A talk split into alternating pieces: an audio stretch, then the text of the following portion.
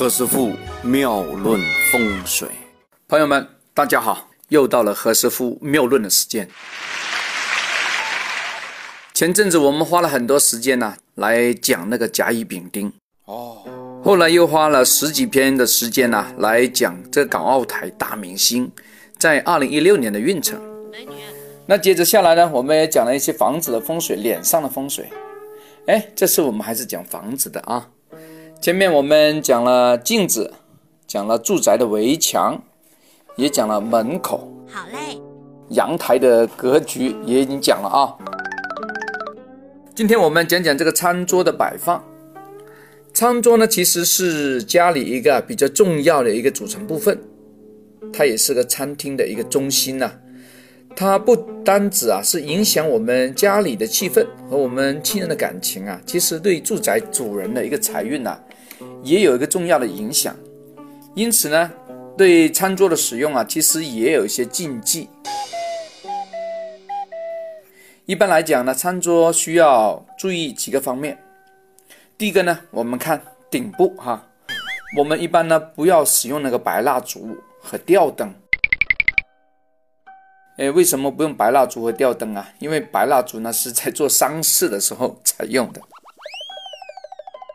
呃，所以一般都不是太吉利啊，我不是很建议啊。人家说的红白喜事，哎，这个这个白就这点的味道了啊。那吊灯，哎，吊灯为什么不能用呢？因为吊灯呢有一个冲击餐桌的作用啊。如果呢家里呢不是复式的房子，它整个大厅的飘高不够的话啊，其实装个非常大的这样一个欧式的这样一个吊灯啊，感觉到有点像万箭穿心的感觉，坐在底下好像有点 不是很安心哦，所以呢不是太好啊，会影响到一个用餐者的一个健康。那讲了这个不好呢，那有什么招啊？啊，何师傅你给我提一提啊。餐桌呢最好呢不要选择玻璃。话说大理石材质的这样一个餐桌啊，怎么办呢？尽量呢选一些暖色调的啊，木的当然可以啦。话说是圆形的啊，圆形的也挺好。何师傅呢在一年前曾经讲过哈，尽量啊用那个桌面是圆的，代表圆融变通，也代表啊无穷无尽。好，回来刚才讲为什么？不能用那个玻璃和大理石的嘞，因为呢它是代表阴性的啊，非常的阴冷，容易啊吸收我们用餐者的一个能量。哎，大家不信很简单的，天冷的时候啊，你这个手啊直接放在那玻璃面上，是不是突然哎呀哇这么冷哈？哎，就这个感觉啊。另外呢，就是这种餐桌啊比较冰冷啊，很硬，在这种。状态下用餐呢，大家的语言呢，往往呢也比较冷啊，比较冷漠，都没有什么气氛，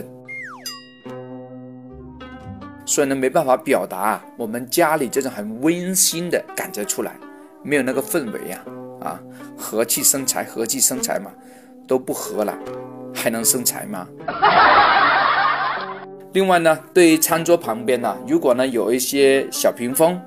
话说旁边呢有个帘子的话，我建议呢可以挂一些啊比较跟食欲相关的啊。话说水果的帘子上面很多酸溜溜的水果，一坐在那里马上感觉到，哎呀肚子饿啊，我要吃饭，我要吃饭，哎，这个感觉就对了。OK，今天先聊到这儿。我们明天再聊。何师傅呢会依据朋友的生辰八字来编写二零一六年的每个月运程，非常精细，可以清楚每个月的好跟坏，好在哪里，差在哪里，夫妻关系怎么样，生意状态，是企业经营人士的必备，请大家提前预约。对于不方便见面的朋友。可以直接在微信上讲解，图文并茂，并且还有语音做记录，方便随时查看。这里是何师傅妙论，每天晚上九点播音，请加一三八二三一零四一零五为微信好友。明星评论生肖运程更加精彩，请听下一篇。